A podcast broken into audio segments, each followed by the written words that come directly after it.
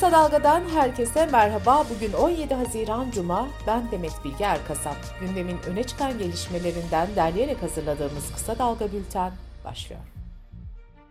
Cumhurbaşkanı ve AKP Genel Başkanı Recep Tayyip Erdoğan partisinin genişletilmiş il başkanları toplantısında seçim mesajları verdi. Konuşmasında sahayı sıkı tutmalıyız diyen Erdoğan, partililere de halka tepeden bakan, telefonuna ulaşılamayan AK Parti yöneticisi olamaz diye seslendi. Erdoğan, bu partiyi kendi içinden yaralayacak kimseye izin vermeyiz, kimseye eyvallah etmeyiz dedi. Erdoğan seçimi kazanma formülünü de şöyle açıkladı. 11 milyon aşkın üyemiz var. Her üyemiz bir üye daha ilave ederse seçimden önce seçimi kazandık demektir. CHP Genel Başkanı Kemal Kılıçdaroğlu da Türk Demokrasi Vakfı yeniden başlıklı toplantıda gündeme yönelik açıklamalarda bulundu. Altılı masayı birleştiren tek konunun ülkeye demokrasi getirmek olduğunu söyleyen Kılıçdaroğlu şöyle devam etti. Toplumu ayrıştırdık. Türkiye tehlikeli bir mecraya doğru gidiyor. Türkiye demokrasiyi getirmek zorundayız.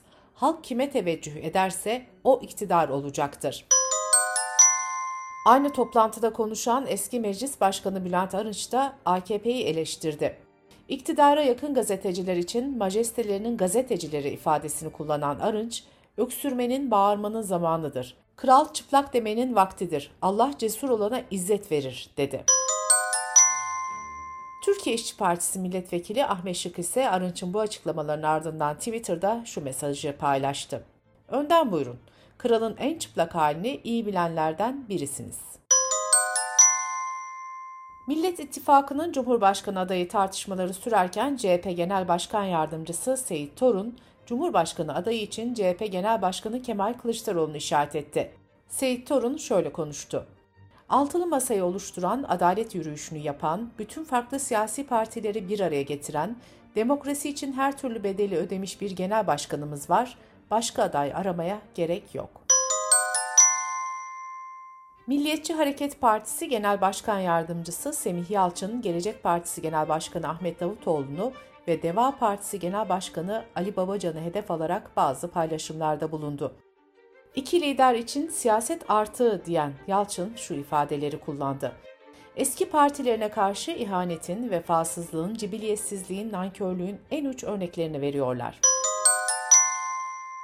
Semih Yalçın Twitter'dan yaptığı bir başka açıklamasında da partisinin Diyarbakır İl Teşkilatı'nı görülen lüzum üzerine kapattıklarını belirtti. Son olarak MHP lideri Bahçeli ile Gelecek Partisi lideri Davutoğlu arasında Diyarbakır polemiği yaşanmıştı. Bahçeli, Davutoğlu hakkında Serok Ahmet Türkiye'nin başına sarılmış beladır demişti. Davutoğlu ise sosyal medyadan paylaştığı videoyla Bahçeli'ye şöyle yanıt vermişti. Siz insan arasına karışamadığınız için, Diyarbakır'a gidemediğiniz için Kürtlerin halini anlayamazsınız. Biz sizin beslediğiniz nefret dilini ortadan kaldırmak için geliyoruz. AKP ve MHP'nin 26 Mayıs'ta sunduğu basın kartı verilmesi ve iptaline ilişkin düzenlemelerin yanı sıra halkı yanıltıcı bilgiyi alenen yayma suçunun gündeme getirildiği sosyal medya yasası TBMM Adalet Komisyonu'ndan geçti. Profesör Doktor Yaman Akdeniz yasanın AKP ve MHP çoğunluğuyla mecliste de hızla geçeceğini belirtti. AKP'nin sosyal medya yasasını 2023 seçimleri öncesi korku iklimi yaratmak için kullanacağını belirten Akdeniz, yasayla ilgili sosyal medya hesabından yaptığı değerlendirmede şunları söyledi. Bunu yazdığım için bile soruşturulabilirim artık. Bunu fark etmek için hukukçu olmaya da gerek yok. Diyarbakır'da 8 Haziran'da evlerine ve iş yerlerine yapılan baskınlarla gözaltına alınan 20'si gazeteci 22 kişiden 16'sı tutuklandı.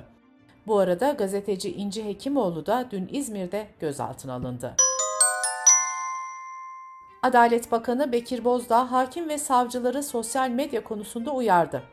Ben siyasetçi olmasam hiç sosyal medya kullanmam diyen Bakan Bozdağ şöyle devam etti. Kullanmayın demiyorum ama mutlaka dikkat edin. Mecbur değilseniz kullanmayın ama ihtiyacım var kullanacağım diyorsanız ona göre kullanın. Hrant Dink Vakfı Yönetim Kurulu üyelerini ölümle tehdit eden iki kişi hakkında açılan nitelikli tehdit davasında suçlama basit tehdide döndü.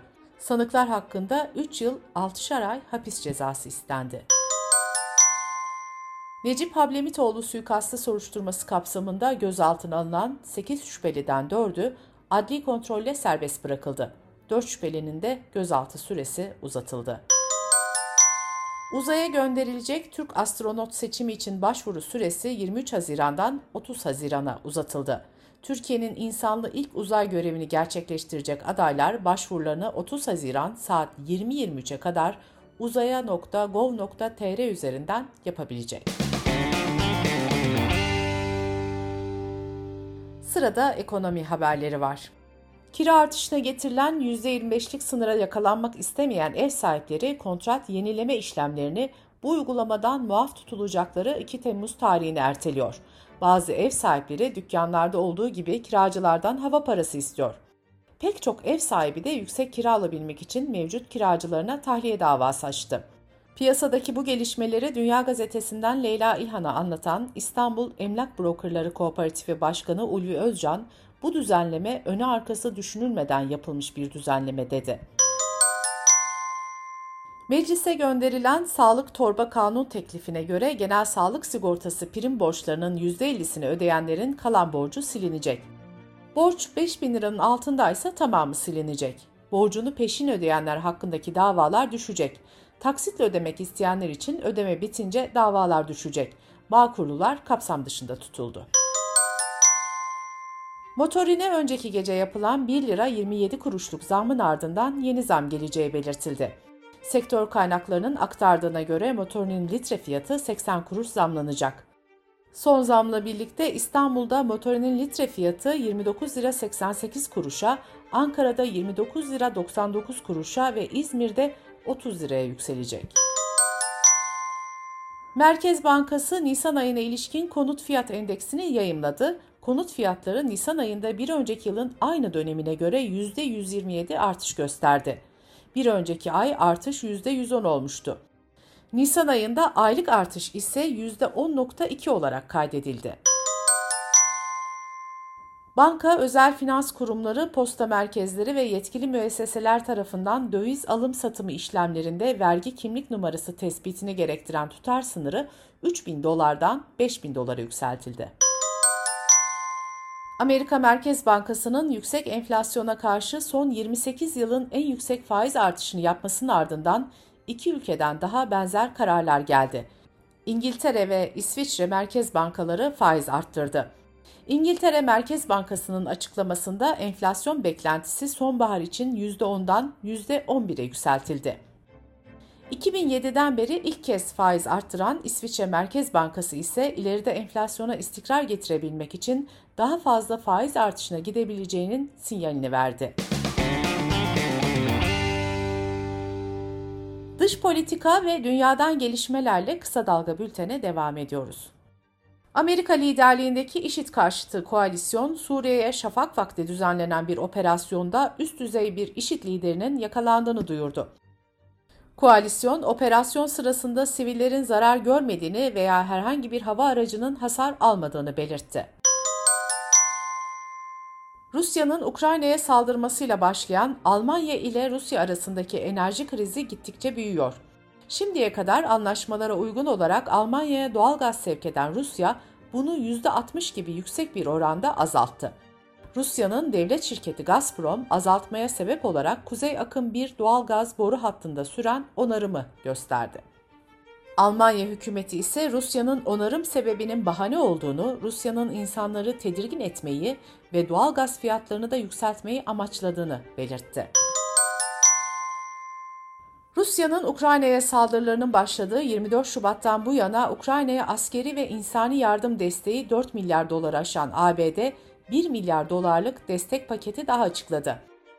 Bu arada ABD Genelkurmay Başkanı Ukrayna'nın ağır silah taleplerine ilişkin Ukrayna ordusunun resmi taleplerini fazlasıyla karşıladıklarını söyledi.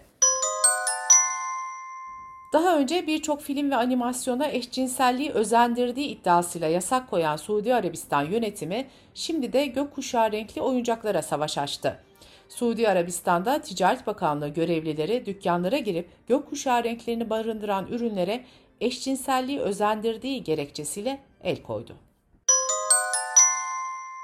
Kuzey Kore Devlet Televizyonu ülkenin en önemli tarım bölgelerinden birinde bir bağırsak enfeksiyonun yayıldığını duyurdu. Kuzey Kore liderinin yeni hastalığa yakalananlar için şahsi ilaçlarını bağışladığı açıklandı. Bültenimizi kısa dalgadan bir öneriyle bitiriyoruz. Oxford Üniversitesi'nden Emre Eren Korkmaz, Berlin'de kuantum fiziği üzerine çalışan Mustafa Gündoğan'la popüler bilim, kuantum fiziği ve ışığı depolamayı konuşuyor. Emre Eren Korkmaz'ın söyleşisini kısa dalga.net adresimizden ve podcast platformlarından dinleyebilirsiniz.